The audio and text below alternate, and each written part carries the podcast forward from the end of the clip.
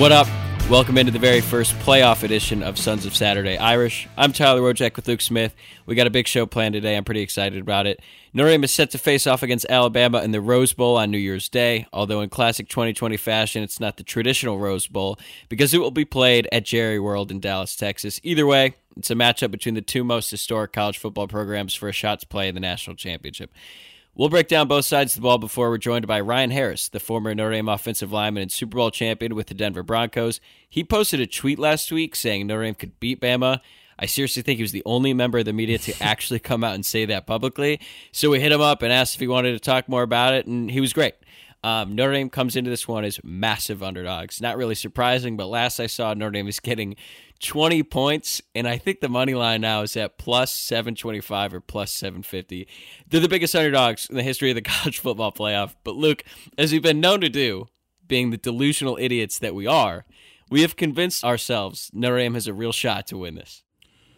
Yeah, I'm tired of being negative, um, which might surprise some of our listeners, but um, I'm going to be Mr. Optimistic here. Um, I think it probably started when I realized that this is the first time Notre Dame's a 20 point underdog since 2008 against USC. And I remember that game. I watched it at like sixth grade basketball practice, and Clausen got sacked like 15 times in the Coliseum. So, like, to compare that era to this, I don't care how good Alabama is. We should never be 20 point dogs. But getting into you know why I think we have a shot. Um, Nick Saban sent his players home for the holidays, and listen, I'm I'm not you know encouraging or, or hoping that anything happens, but we've seen it happen with Trevor Lawrence already. Who's to say that Mac Jones, Najee Harris, and Devonta Smith couldn't have been close contacts with somebody who has COVID nineteen?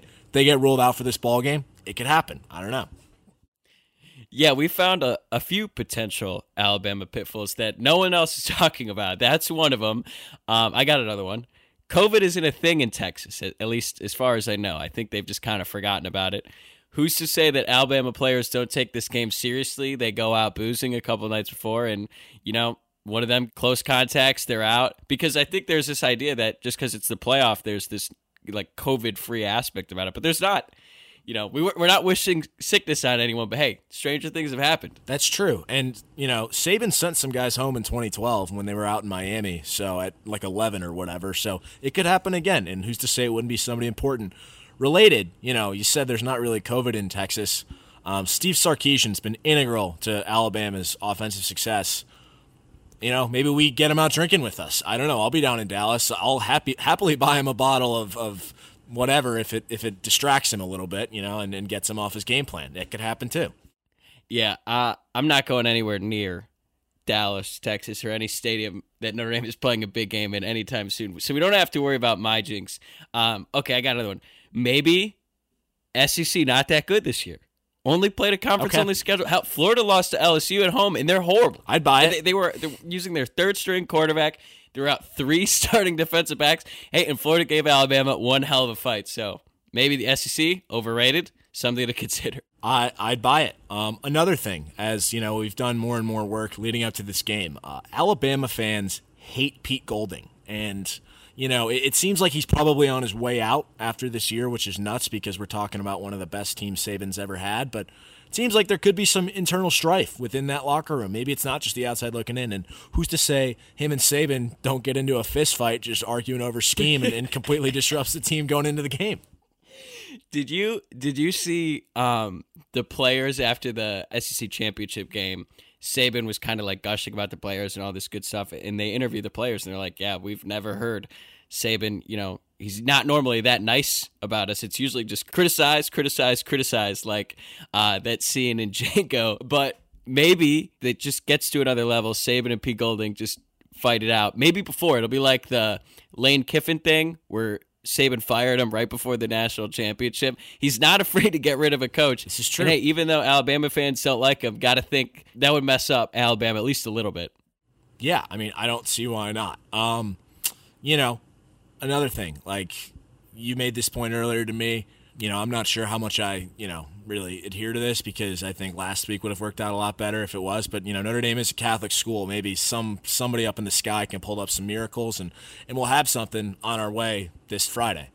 Well, Dabo and Trevor, you know, they're very religious. God's got them, and they haven't lost a lot of games. Yeah, that's true. He has to balance it out. So They got theirs. Now we got to get ours this Saturday. Another one. Okay. Um, Alabama's plane could have issues on the way down. We've all dealt with horrible travel days. I think You me more than most. have unbelievable, yeah, unbelievably bad luck when it comes to flying. So, look, maybe their plane has issues.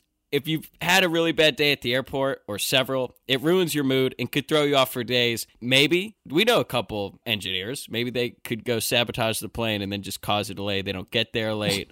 Everything's thrown off in the schedule. Saban is a very regimented guy. He'd probably hate that. Yeah, I'm pretty sure that like Saban does have like his own like depot of planes that he somehow worked out with like the boosters, which is ridiculous. I The don't know how that's Geico, allowed, yeah, Geico too, his sponsor. it could happen. Um, you know, I just got to say, like, I went on probably like a three or four year period of time without hating Alabama. Like I kind of blacked out 2012. It was so long ago, and you know, Tuscaloosa will will always hold a special place in my heart. One bar specifically, Rounders, because that Love bar Rounders. is where I watched the Cubs clinch the NLCS in 2016. Rounders is the best college bar in America. Just want to throw that out there. It is. Most fun bar I've ever been to. They've got a couple. Gallettes, Bear Trap, Industry. I mean, you know, they, they make Notre Dame bars look like pad shelters, but They're so yeah, spoiled. Is what it is. Now that we're playing them, I got to say, I hate them again. And, you know, obviously I've been down there because I have a couple friends that are Bama grads. And now I'm remembering how intolerable they are. Um, they're so, so arrogant. Now, rightfully so. You know, they, they've seen two national titles and you know been to the playoff every year but but won the last 5 years it's infuriating to me because they don't understand college football fandom from my perspective the typical Alabama fan our age that's not to say that there are people down in Alabama like you know in Rammer Jammer Yellow Hammer that book that I've read where you know they're they're fanatics but the typical 24 year old Alabama fan is not, they don't understand college football. And here's why. Alabama has a bizarre pull from the Midwest and the East Coast because they just throw a bunch of money at these kids who did pretty well in high school and they just want to go to Tuscaloosa and party. Don't blame. And they have no idea what losing's like. You know, they weren't there for the Brodie Croyle and Mike Shula days. All they know is Saban and national championships. Um, I have a buddy who went to Bama. He's one of my best friends. He's never been to a playoff game. He's never been to a national championship, and he could have gone to any of them. And he's just like, ah, there'll be another one. You know how much that pisses me off? Because I go to every single one of these games and I never get rewarded. Like they just don't deserve what they get, and, and it infuriates me.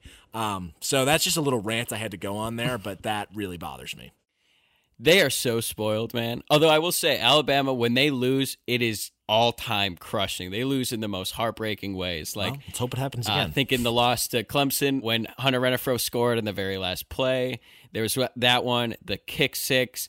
So they don't lose often, but when they do, it, it's pretty brutal. But I don't really feel any sympathy for them at all. They're so spoiled. Going to school there, like if you grew up as a fan of Alabama, like not the people that you were just mentioning that just kind of go to party. If you grew up a fan of the football team and you have gone to Alabama recently, you've got it all. You've got the best social life, the best football team.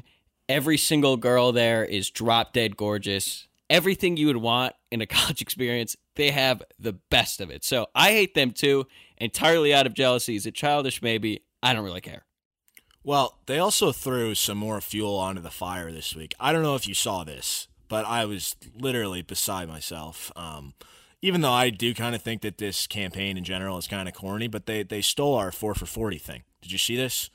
I did. I don't know how much they used that, but the fact that it was tweeted once is ridiculous. If you read the article, it was clear that it was marketed because some other people, Singer was freaking out about it.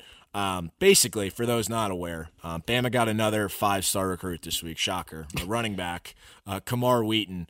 And his dad is quoted as saying, The biggest thing for Camar is what can help him for the next 40 years. And he felt Alabama put him in the best position for that and for college. Um, no disrespect, but unless Camar has an interest in government contracting and intends on, you know, residing in the fine city of Huntsville, you know, which is a thriving government contracting hub in the state of Alabama, I don't see anything the state of Alabama can offer him for the next 40 years. I wouldn't wish that on anyone. So, um, might want to re- refigure using that phrase because unless you're you're into that stuff and you you know you want to work for a Northrop Grumman or a Boeing or a Raytheon, uh, Alabama doesn't have a whole lot for you. There's so much old money at Alabama. It's insane. Mm-hmm. Like if you go see the campus, all these new buildings, they all look the same, but it just has this very like 1800s colonial. It's like you go there, you basically go 100 years back in time. But either way, there's just so much money they throw it at the school. And I mean, we've seen the fraternity houses there. They're mansions. The sorority houses, the Alpha Phi house is right next to the stadium. It looks better than the White House. I would rather live in the Alpha Phi house on the University of Alabama's campus than the White House. It's nice. It's ridiculous. Anyway, the only way that Camar is going to have 440 is that he invests the money that the boosters throw at him now, invests it well. He's get some guidance from these guys, and that sort of carries him. That's the only way the 440 thing is going to be better than the Notre Dame education. So, yes, I agree. We can be pissed at that as well. Yeah, it, it is wild. You know, you bring up just the old money there, like those frat tailgates. You just see all these old guys in red jackets walking around, and they paid for everything. And you know, I'm there, and they're like, "Oh yeah, feel free to have whatever you want, son. This is great." These guys are like 70, 80 years old. And I'm thinking, if I'm at Legacy Village, I'm like scrapping change together to get a keg for like some pretty mediocre parking lot party, and these guys are just like in their frat castles that all these old heads paid for. It's it's a it's a wild dynamic down there. Got buffets too. It's, I am envious of it, but yeah, it's it's wild. We sound so jealous. So we maybe, got all right. Enough Alabama. All right, we're praising him, but also we hate him at the same time. All right, do you want to lead us off? Yeah. So I'm going to take the Notre Dame offensive side of the ball, and let me just say, this happens every time Notre Dame loses a game, but everybody and their mother has had opinions on what Notre Dame should be doing coming out of the ACC championship game. Well, I guess that everybody and their mother forgot that their opinions don't matter and they're not paid as much as Brian Kelly and Tommy Rees are to put this offense in the best positions to succeed and keep their livelihoods afloat. I mentioned this last week, and, and I think it's very true. Um, after getting out, after getting blown out in a big spot, Notre Dame has never had the opportunity in the same season to still play for a national title. And I think that's important because I do think this group is going to take advantage of that. And they're going to show up. They're going to come ready. They're going to be focused if they weren't, it, would be incredibly disheartening. Frankly, I don't care how talented Alabama is. I expect a much better effort this time around. Back to back eggs would, would really be hard to rectify. And they get that opportunity. And listen, I think they're going to do it the, the way that they've been playing all year. You know, I've seen a lot of people saying ball control won't work. Well, let me tell you, Kyle Pitts isn't going to magically appear in a Notre Dame uniform on Friday either. Like, you, you got to make do with what you have. We do not have the horses to get into a shootout with Alabama. Our best defense is keeping our offense on the field as long as possible. And I was thinking about this a little bit, and, and I really do think it's it's kind of going to be like a, a Florida State 2014 type game plan where we went in and obviously, you know, against a, a superior opponent. And Brian Kelly really just had a focused, lasered in game plan, and it was a grinded out drive, drive after drive, and, and put us in an opportunity to win the game. Now, obviously, I recognize that this Alabama team is a lot more talented than that Florida State team, but I, I do think it's going to be the same sort of mindset, and, and they've had the same sort of uh, resources going into this that, I think they know they, they can't fail on this on this spot once again after what happened in Charlotte. And I, I really do expect us to do what we've been doing all year, and that's have a, a 60 40 rushing to passing attack. Like I said, we don't have the horses to get into a shootout with the Tide. They've scored 1.62 points per minute of every offensive possession. I, don't know what else to say. Like, you, you just got to keep that offense off the field as, as much as you can. And, you know, Brian Kelly and, and Kyren said as much in their presser today. Brian Kelly made a Princeton offense basketball reference. Kyren said establishing the run is our bread and butter, which I'm sure gave like pretty much 85% of fans our age a, a conniption because they just want to pass, pass, pass. But listen, like, why would you go away from your strengths here? Now, you know, I, I do think you got to give your, your, players like McKinley and Skowronek a shot on 50 50 balls and, and, take some shots. But I, I think you got to start with running the ball and, and, giving that offensive line a chance to rectify for, for a pretty poor performance in Charlotte. Yeah, Notre Dame is definitely going to have to put up a better performance on the ground than they did against Clemson, which is a pretty low bar, but something I think they'll figure out in this one. They've got two weeks to prepare. Alabama's defense has shown all year that they can get scored on, and Notre Dame has shown against Clemson that they can move the ball. They don't necessarily have to be, you know, five wide, air it out to be effective in the passing game. But the receivers have to get open. We've talked about it a lot. The receivers have been very up and down this year.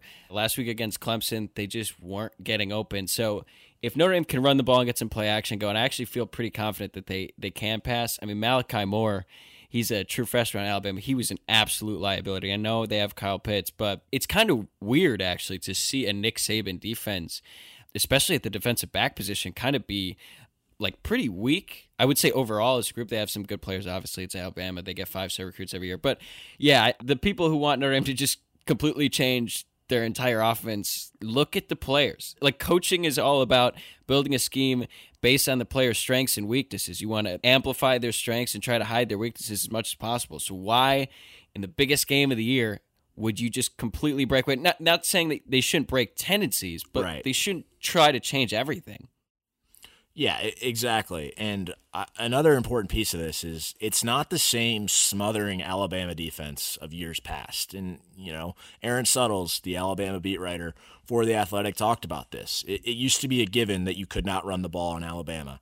That's not the case anymore. Um, Dylan Moses, all SEC performer, he said as much. Like, he was not an all SEC performer this year. He hasn't been since he got injured last year, or I guess His Majesty is. You know, you remember that yeah. letter when he initially declared for the draft yeah. and then came back? And that whole thing with his dad. That was yeah, very odd. Wild. And, and, like I said, nobody used to be able to run the ball on them. Not the case anymore, much to Saban's chagrin. They do have some players, though. Um, they got Phidarian Mathis at D line. Christian Barmore on, on that line is also decent. And, and, Will Anderson, the edge rusher, is one of the best edge rushers in the country, and he's just a true freshman. I think that significance of Jarrett Patterson's loss last week was very clear, and, and, Ryan Harris talked about it, and we'll get into that later. But I think this veteran group, anchored by Eichenberg and, and All American Aaron Banks, they they'll be ready to go. They said as much in the presser today. They want another shot against. I think the quote was, "Those guys with the cursive A's on their helmet. They want they want them." So uh, I think I'm really excited to, to see how they rebound. But it's also kind of interesting. Um, weird to say this nobody in the SEC plays like Notre Dame does anymore. Alabama hasn't seen a lot of 12 personnel this year. Saban's obviously very familiar with it, but it's it's tempo now, which is just wild when you think about the last time Notre Dame and Alabama met, where you know basically Notre Dame now is what Alabama was eight years ago. Um, but that's pretty wild. And and you know, like I said, it does seem like there's some at least discontent within the Alabama defense, and maybe we can exploit that a little bit with Pete Golding kind of under fire a little bit. Um, like I said, seems like a kind of ridiculous conversation because this is probably Saban's, maybe not probably, but it very well could be Saban's best team ever at Alabama.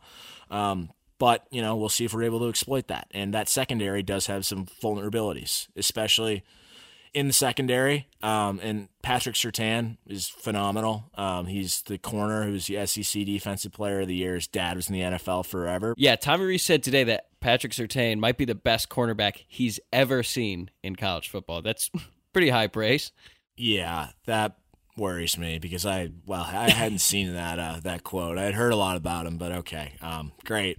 Maybe it's a Holtzism where he's just hyping him up, but I don't think he is. He, he the guy's a hell of a player. Dad was in the NFL forever, and you know that's a tough matchup for for our receivers. But the rest of that secondary is pretty young. There's some opportunities for us to exploit it.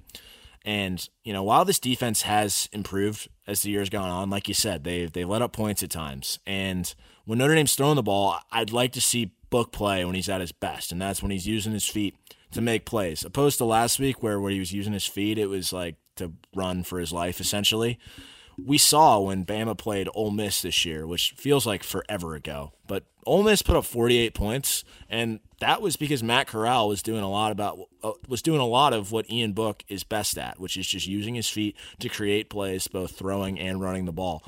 And I think Notre Dame's offense is, you know, positioned a little bit better than, than Ole Miss's is to, to do that against an Alabama team. Now, to say we're going to put up 48 points, I think would be ridiculous. Um, but I, I think we should be able to move the ball. And the big thing for me is when we get into the red zone – we have to score touchdowns. That's been a, a problem all year. It's like the basketball isms. You got to make shots to win games. Well, in football, you, you got to score touchdowns to win games. You can't leave points on the field, especially against an Alabama team. Ryan Harris talked about this a little bit about how Notre Dame got a little bit too caught up in its protections, keeping its backs in and tight ends in. And, you know, it would be an opportunity to, to get those guys free a little bit if Bam is sending pressure. Um, he does a lot better job explaining it than I do because he's Ryan Harris and, and I'm Luke Smith. So we'll get to that in the interview. But I, I, there's definitely a path for Notre Dame's offense to give us a shot in this game. It's also nice, too, that Alabama doesn't have a full month to prepare for this game like they normally would in a non COVID season. They only have two weeks. So maybe that makes it a little bit easier for Notre Dame to move the ball or game plan offensively, and Pete Golding doesn't have as much time. Well, and Saban too, because Saban has a huge part in the in the defense as well. But I'm with you. I think there's opportunities and uh, some weaknesses Notre Dame can exploit. Yeah, like I said, I do think it, it ultimately comes down to just taking advantage of those opportunities when they arise because we moved the ball against Clemson in that first quarter, right? And we left a bunch of points on the field, and the game completely changed because we couldn't score touchdowns. And Clemson scored on their first whatever possessions it was of that second quarter. We can't do that again if we want to have a shot in this game, and, and that's been a really something that's ailed us all year, and, and I think will be critical to, to try to rectify to, to give us a fighting chance in this game. Yeah. Now, the reason that Alabama has been so successful is their offense. And look, I'm sure by now you've heard a lot about how great Alabama's offense is because they are. They've had six six games where they scored 52 or more points in a shortened season, including their last three games. That's insane. five out of 11 players on the AP All American first team on offense, five of them on Alabama. Mac Jones, Najee Harris, DeVonta Smith, Landon Dickerson, who is out, and Alex Leatherwood. Leatherwood is their best player on the offensive line. He's the most athletic. He's just a freak. The loss of Dickerson is huge. He went down in the SEC championship game. He's been repeatedly called the heart and soul of this Alabama offense. And look, Notre Dame saw how much losing a center can hurt. So we'll see. This is the first time Alabama's had to play without him. So we don't really know how much of an effect that will have until Friday. They have three players in the top five the Heisman voting. That hasn't happened since 1946. They've scored 40 or more points in every game except the season opener against Missouri when they scored 38, and they easily could have surpassed it, but they took their starters out. They averaged 7.83 yards per play. Yeah. Like, that's. Well, I have nothing else to say about that. We talked about the red zone. Alabama scored on 55 out of 60 attempts. 91.7%. That's first in the country. 46 of those have been touchdowns. Look, what they do is insane. They've completely morphed since the 2012 team that we saw when eh, they just kind of had a conservative running attack with a quarterback that just didn't turn the ball over. Those days are gone. Now they have the Biletnikoff winner pretty much every year. Last year they had two first round picks at receiver go to the NFL. This year, reload. They lost Jaylen Waddle. He's probably the most ex- explosive player in college football didn't even matter. Like it doesn't matter. That's how good they are. They just got four of the top nine receivers in this next class too. four out of nine. Yeah, like I, I don't understand it. Like whatever. just the rich get rich. Notre Dame, I would say this is probably no. This is the best defense that Alabama has seen all year. Does that mean Notre Dame is going to shut them down? No. I, I, think you pretty much have to spot Alabama five touchdowns. Like Notre yeah. Dame's defense could play a great game and give up five touchdowns. That's wild. And it, it's simple to say they've got to force turnovers, that being Notre Dame. Alabama has committed 11 turnovers this year. That ranks 48th nationally. So I guess if there's one chink in the armor, it's that. Notre Dame has to exploit that. Hopefully, Kyle Hamilton, it, it sounds like he's going to be 100%. We're going to need him to get a pick, maybe two. Notre Dame has the best third down defense in the country. However, Alabama has the best third down offense. Something's got to give there. And if Notre Dame has any chance here, they just have to win that battle. But I, I don't know, man. Like looking at this offense, it's it's just insane how good they are. Yeah, I mean, I think you're right. You you pretty much do have to spot them five touchdowns. Listen, they the last time they didn't score 35 points in a game was the 2018 Natty, um, where they got blown out by Clemson. And the thing about that game, they moved the ball in that game. Just once they got to the 20, Venables put the clamps on them. But like they still moved the ball at will. And the fact that they it's been pretty much two years since they haven't scored 35 points in a game, that's ridiculous. I actually think the most ridiculous stat I saw today was that they've had 10 drives all season in which they didn't get a first down or points. Like what? Ten? I, I, don't even know. Out of how many? Yeah, that's insane. Oh my god, the percentage uh, there. I don't know, but just 10 and only 5 of those came with less than a 21 point lead. Okay, one of them was a punt with 26 seconds left last week against Florida. Um, only once in the third quarter when they were blowing out Mississippi State 27 to 0 did they fail to gain a first down on back-to-back drives. Yeah, they almost maxed out their total yardage against Ole Miss, right? Yeah. They're a lot. Notre Dame's defense is the strength of this team, obviously. However, we do not match up well because I would say our biggest flaw is probably pass defense. That's not great uh, going against DeVonta Smith, who I think is the best player in college football. He should win the Heisman, although I'm a little bit biased because I love wide receivers in that position. But look, Georgia and Texas A&M held them to under four yards per carry. It's possible to at least slow the running game down. Against Florida, Florida was playing their DBs way back. They they were trying to eliminate the deep threat, which they did. Mac Jones' longest pass was for 31 yards, but Jones still threw for 418 yards and five touchdowns. He completed 77% of his passes. So, from a schematic standpoint, like I said, they're going to give up five touchdowns. You just have to get a couple stops. Like they're going to move the ball.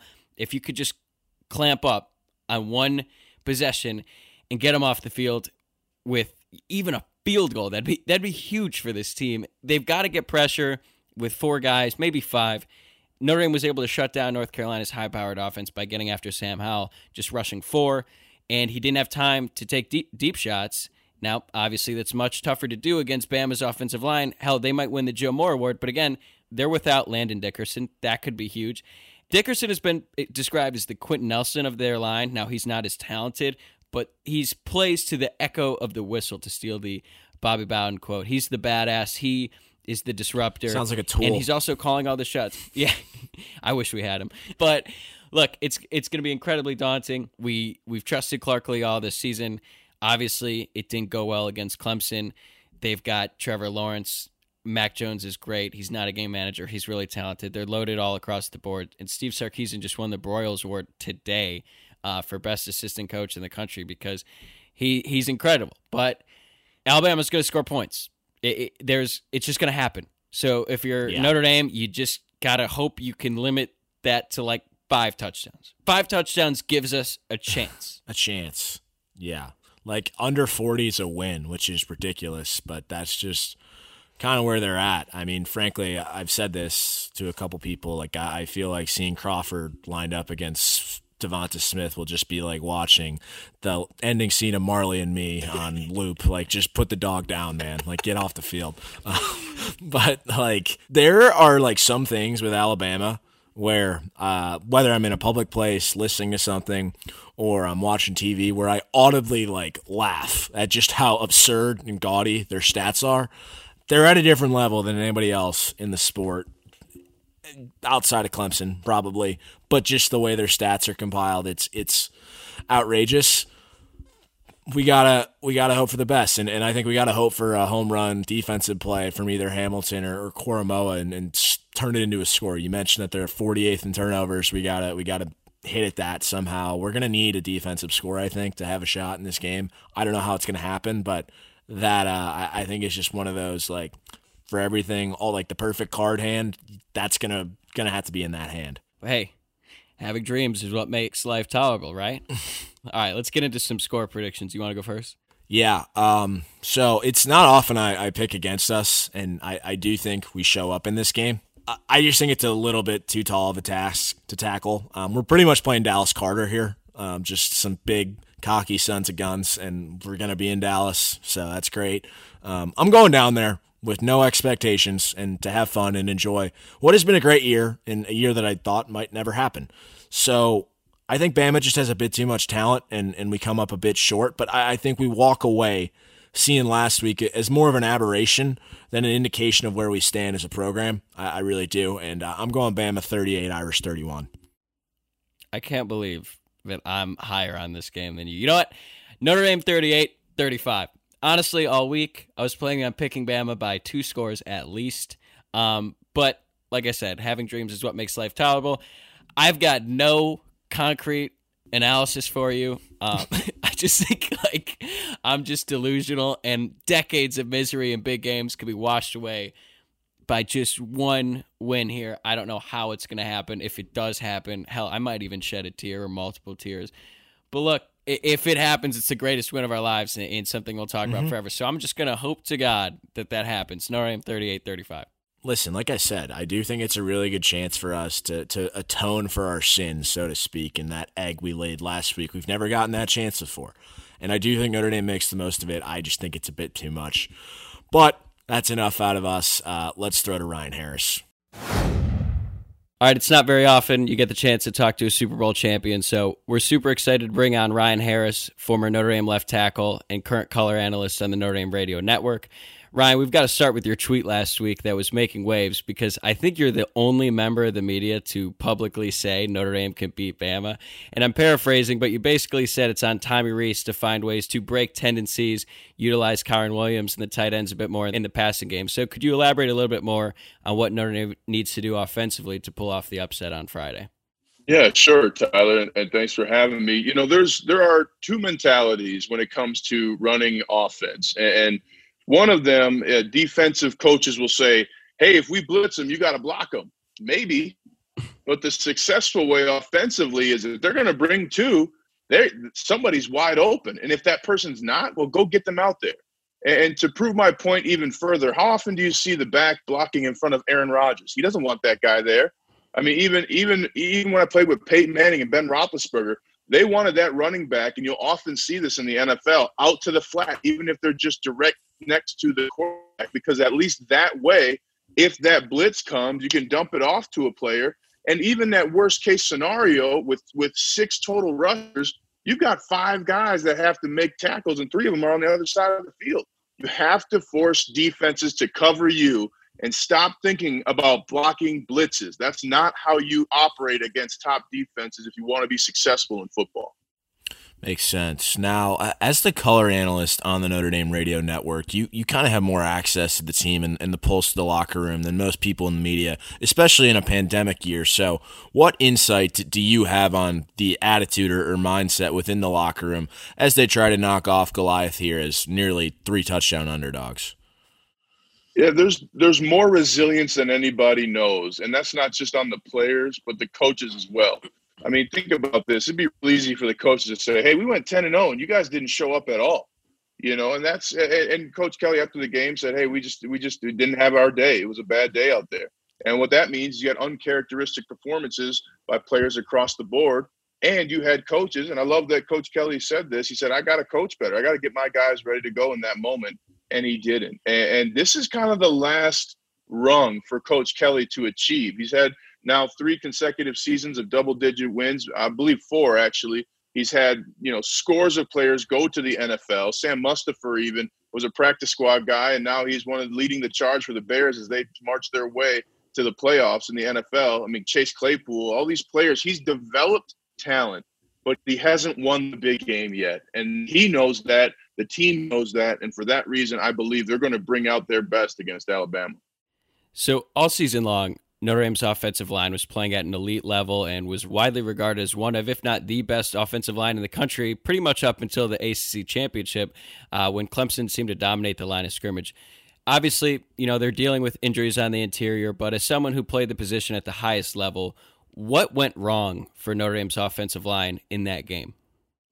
Well, one, Jarrett Patterson is injured, and that's not a knock against Josh Lugg and, and Zeke Correll, but Jarrett Patterson might be a first round center. And to give you an idea of how rare that is, uh, I mean, it's it, you might see a first a center go in the first round once every five years. You know, that's not a position teams usually say, "Hey, we got to get our guy." Uh, but we just had Ruiz go from Michigan last year, and I say we as offensive linemen, the eternal uh, fraternity of offensive linemen, Jarrett Patterson's a first round center. Uh, he's going to be, he's a dominant player. He's got a ton of nasty attitude. He finishes plays downfield, five, ten yards, and he's a difference maker. And what most people don't know is that position of center on the offensive line is like playing quarterback. They really communicate. They have to communicate to at least four other players every play, and most of the time they're communicating to eight other players when they're when they get to the line of scrimmage. So that was that's a big that's a big hole that that's tough to fill, especially against you know Clemson. But uh, also, you have to give opportunities. Now, Notre Dame's offensive line gave Ian Book opportunities to throw the football. He just didn't make the decision. And I can tell you, in being in championship level games, if you think it, do it. You, there cannot be a d- delay between action and thought. You have to be one with yourself, and that's what athletes talk about the mind body connection. If I think it, my body's got to be doing it. And that's as a wide receiver, that's as an offensive lineman. and that's as a quarterback. And Notre Dame's offensive line just did not get a lot of opportunities to show off their pass protection. They didn't get a lot of opportunities to run some different types of runs.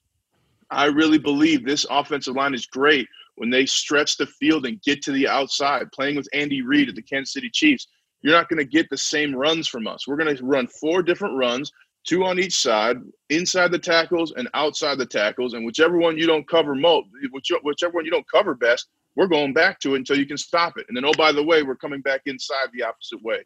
So these are ways to call a game, and these are ways to showcase your talents that you have offensively. And nothing can make up for losing Jarrett Patterson earlier this year. Now, on the other side of that, I'm sure you've seen a lot of film of Alabama's offensive line, another finalist for the Joe Moore Award, but they just lost their starting center, Landon Dickerson, in the SEC championship game to injury. So, do you see any weaknesses in that group that Notre Dame's defense might be able to exploit? Well, you know, and, and Dickerson's a hell of a player, so it's going to be tough for them. the other thing too is they're entire they're they're huge. I think every single one of them on that offensive line for Alabama is over 305 pounds which might not sound like a lot to people listening who are football fans. But let me tell you something. You try and move a 305 pound man who's got free food and unlimited access to a weight room. You know, it's a different kind of animal. Um, but one of the things I do see in Alabama's offensive line is something that's been consistent for years, and that is there's not a ton of athleticism. There's a lot of size, but I mean, if you think about it, Evan Mathis is probably the most successful offensive lineman to come from Alabama.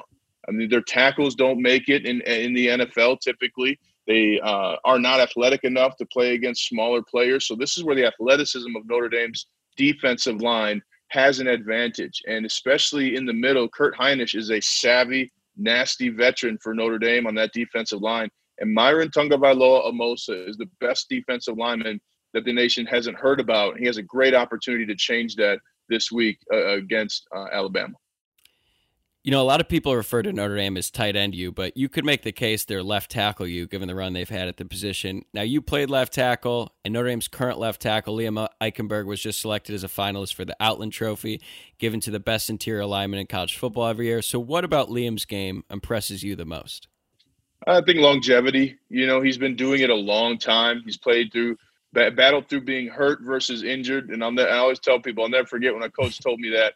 It was actually at Notre Dame. He said, Well, Ryan, are you hurt or are you injured?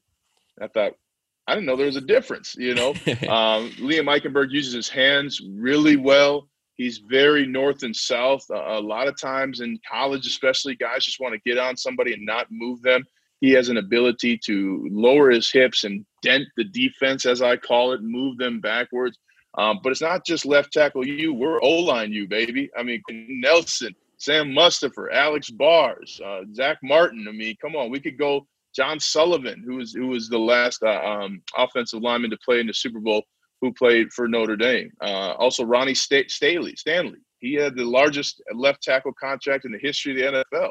So, uh, not to mention Mike McGlinchey, who's probably going to surpass that as a tackle. So we're O line you, and and when you get around those big ugly guys, we don't separate ourselves. We're one unit. And uh, Notre Dame, when you play at Notre Dame, you have a chance to play in the NFL because you're seeing the talent you will see in the NFL. And those scouts uh, know that you're actually going to school. Which, oh, by the way, you spend more time in a classroom than on the field. I love that. Um, now, I remember before the season started, you went on the Shamrock podcast and, and, said that Ian Book could win the Heisman this year. Seemed kind of bold at the time, but you know he ended up finishing ninth in the vote, so you really weren't that far off. And you've been very high on him. Obviously, you played with an all-time great in Brady Quinn. So, how do you think Ian Book stacks up with some of the best quarterbacks in Notre Dame school history? Well, let's be honest. I mean, well, first of all, he's the most winningest quarterback in, in Notre Dame history. Period. Joe Montana, Joe Theismann, Tom Brady, I mean Brady Quinn, uh, you know, Rick Mirer, uh, doesn't matter. Tommy Rees doesn't matter. No one has won more games at quarterback than Ian Book. That's a lifetime achievement. I said it on the broadcast. Ian Book can put that on his resume. That's it. Just put, hey, most winningest quarterback in Notre Dame history. Whatever job that you have, he's the guy you want. And let's also out the fact that if he had beaten Trevor Lawrence and Clemson, Clemson twice, once with DJ Uiagalelei and once with Trevor Lawrence. So I thought he could have been closer, but we also have to be honest. He has to perform in a big game in a way that he never has before. I know he has it in him. I know that, that because of the last three games he played before that ACC championship from Boston College, North Carolina, he was making quick decisions and letting the ball go, and that's when Ian Book is his best. If Ian Book, has, if you start seeing Ian Book think about what he wants to do and take off sideways in the pocket, that's when problems happen for Notre Dame. He has to trust his ability, and coaches have to encourage him to do that. And let's be honest, that's something that we all struggle with in life trusting our ability, believing in our preparation. And right now, Ian Book has to do that for Notre Dame to be successful. Now, I want to discuss your football career because it's pretty remarkable. You know, you committed to Notre Dame back in 2002 during Willingham's first season when Notre Dame was having a really good year. And even though you had offers from Miami and Michigan, but then your freshman year, you guys go five and seven, and then you go six and six the following year. Willingham gets fired. Meanwhile, those other schools I mentioned were having a bunch of success. So, how difficult were those early years for you at Notre Dame? Well, I was, uh, you know, it was so strange, and that's a great question because um, I was the third freshman in Notre Dame history to start as a true freshman on the offensive line. So, I mean, we we went five and seven, but we also set the single game season, single game rushing record with Julius Jones, 222 yards uh, against Pittsburgh, which still stands today. So, I had this wild experience of personal success with team failure, and I had to reconcile that. You know, I had to find my place in it. One of the things I love about playing with Mike Tomlin are all the uh, all the great gems of wisdom he gave. And one thing he always says is never minimize your role in a success or failure. And at the end of the day, as successful as I was as an individual, as a team, we weren't successful. So I had to push harder and I had to do things and I had to sustain, you know, different types of changes to be successful. I also had to go to school. I mean, I'd never been to school that hard. I mean, I, I remember the first class I had as a freshman on a um, Tuesday, Thursday class the first thing the professor says is next Thursday you have an eight page paper due on the text that we're going to talk about today, and the 120 pages of reading you have to do tonight. And I was like, what? Man, I did like one eight page paper a year in high school, you know. And oh, by the way, I got to figure out the blitzes for USC and Boston College. Like, wow, okay. Um, so it was just a unique time, but I love Coach Willingham. I love Charlie Weis. Those two men uh, made me a man. I still talk to them both today. I couldn't have done it without them. Uh, and it's and it's it's the I'm I'm one of the luckiest people in the world to have gone to Notre Dame and to make the right decision, a decision that a lot of guys get wrong. Something I want to bring up is, you know, as I was reading up on, on you a little bit, you know, I saw that you were on an edition of MTV's True Life in high school and you were being recruited. Uh, obviously, I'm sure that in 2003, you know, coming to campus, you get a little bit of ribbing, but can you imagine? I guess you know in 2020, recruiting's a little bit different, and, and that might seem almost on the on the tamer side of, of what you know high school athletes are exposed to. But can you kind of imagine doing that in, in 2020 and kind of the treatment you would have received uh, uh, in this sort of, I guess, more you know everything's in your face environment? Yeah, I, I don't know if that would have happened in this day and age. Do the kids watch MTV anymore? I mean, this was a time 2003 where you know, people watched it, and it's funny because I really didn't think much of it. I got a phone call. Uh, my my actually high school coach came to me uh, as a senior in high school and said, "Hey, MTV called." I was like, "What?" Because usually they'll say like, "Hey, Michigan called or Notre Dame called. They want you to call them back." And he said, "Hey, MTV called." I'm like, "That's weird." So I went and called the guy back and said, "Hey, I'm Pat Lope. Uh, I'm a producer for MTV. Have you heard of the show called True Life?" And I'm like, uh, "Yeah." He's like, "Hey, well, I'm doing a show on positive weight gain. I see you got to gain weight to be successful at Notre Dame would you mind if we followed you uh, during your workouts this summer and, and put you on the show? like, sure. It's like, all right, call you back in a couple weeks. And so he came a couple times. We worked out. And then after that, uh, I didn't think much of it. And then when it aired, it aired the day before I left for Notre Dame. And that next day, I was on the walkway underneath the tunnel in uh, Chicago's O'Hare Airport.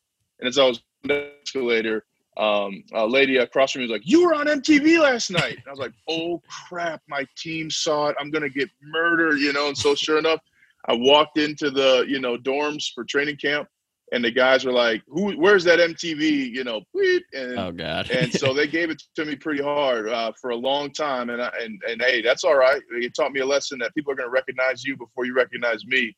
But it was also funny because a couple weeks later, when the regular students came to campus, aka you know the the, the ladies, uh, they were like, "Hey, where is that MTV kid?" And they're like, "Let me show you my friend Ryan. He's right over here." And I'm like, "Oh, friends, huh? All right." So I learned a lot in that experience, and um, and something that I'm grateful for. That's hilarious. especially that they're like, "Oh, now he's my friend. You should hear all Yeah. about it." Yeah, yeah. And we had uh, quite a gathering around uh, the park benches there on the South Quad. And I just thought to myself, these guys were m- literally murdering me for this, you know, two, you know, two hours ago. And now that people are on campus, I'm everybody's friend. All right. Well, and, and you know, it's a great lesson to learn. You're not really everybody's friend, especially if they want you to be.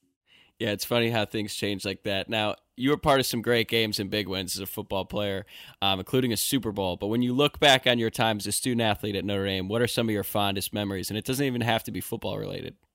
Uh, you know, I went to my freshman year. I walked into the. So a lot of my successes has just come from not caring or not knowing that I didn't have to do something. You know, uh, one of those examples is as a freshman, I walked into uh, our our guidance our our counselor's office. I said, "Hey, I'm Harris. Where's you know G through G through L or whatever?" And I went into her office. and I said, "Hey, I want to graduate with two degrees in three and a half years, and I don't want to waste my time."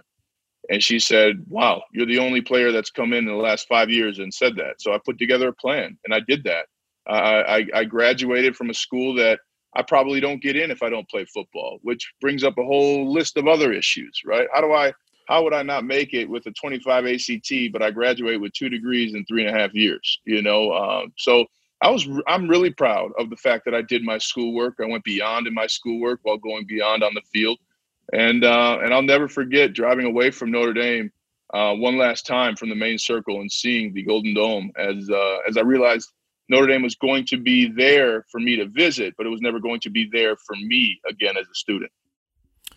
Now, last question. You were drafted by the Broncos in 2007 and, and, bounced around different teams for about a decade before ultimately rejoining the Broncos and winning the Super Bowl um, in the 2015 16 season. How fulfilling was that for you? Oh, incredibly, incredibly. You know, to to get drafted um, and to get released, and then go and find myself as a player in Houston and Kansas City, and come back and win a championship, and then end as a Pittsburgh Steeler. I mean, just to to learn from Coach Kubiak and Mike Tomlin, to play with Peyton Manning and Ben Roethlisberger, to end my career uh, that started with you know Jay Cutler, who I love, and um, Tim Tebow, who I love, and Kyle Orton, who I love. It was just a, it was a unique it was a unique experience and, and, something that has given me a lot of strength in terms of other you know other people will say you know hey you know what what happened over 10 years that you couldn't play for one team? Well excuse me are you at your first job that you started at? You know you don't stay in the NFL if you suck I promise you.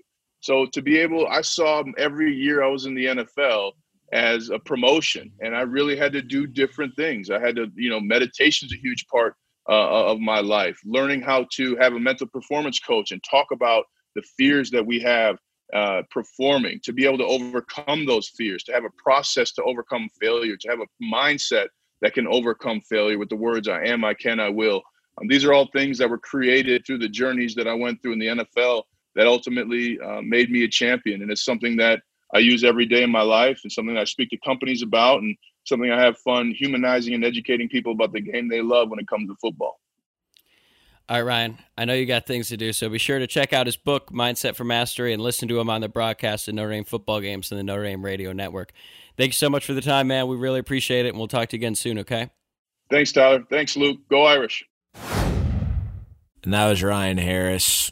Really appreciated his insights into what might give Notre Dame an advantage on the line of scrimmage, which I know is something we're all hoping to see improvement in in this big game from last Saturday in Charlotte. I also got a kick out of him saying that Bama just doesn't really have any successful linemen in the uh, NFL. Definitely threw some shade there. Whether it's true or not, I appreciated it. I don't think it's kind of true, I guess. But like they put so many offensive linemen in the NFL, I guess like yeah, they're gonna have some misses kind of went at him though. Is like they're not athletic at all. They're just slow lumbering pieces of whatever. So I, I appreciated that. Um, he he has a way with words. You know, he, I've listened to a couple of his uh, calls, and I know Rex Culpepper is probably still haunted by whatever Ryan Harris was saying to him during the Syracuse game. But awesome interview. I know it was a bummer that he had a heart out because I would have loved for you to ask like what what did Rex Culpepper do to you, Ryan? Like, why were you so rude to him in that game? But yeah, he was great. Really appreciate it. I mean, hell, the dude won a Super Bowl. He has some pretty incredible insight. Yeah, no doubt about that. And um, he seems pretty confident in this team's ability going into this ball game. So um, I don't see why we shouldn't as well, even though I just picked against us. But, yeah, when are you flying down? Uh, I fly down Thursday morning, so supposed to rain in Dallas on Thursday, which kind of dashes some hopes of just boozing all day at a patio, I guess. But um, we'll figure it out. Um, it, it, I keep forgetting it's New Year's. I don't know what the hell the deal is going to be. I guess Dallas is wide open, but I, I'd like to stay away from people prior to the game, so we'll figure it out. Yeah, I hear you. Well, that about wraps it up for this episode of Sun Saturday Irish. We will be back next week on Tuesday to talk about the playoff game, hopefully. The national championship. Yeah, hopefully we'll get a chance to talk about that. But for now, go Irish and uh, hell, hope for the best on Friday. Ain't no curses. Ain't no curses.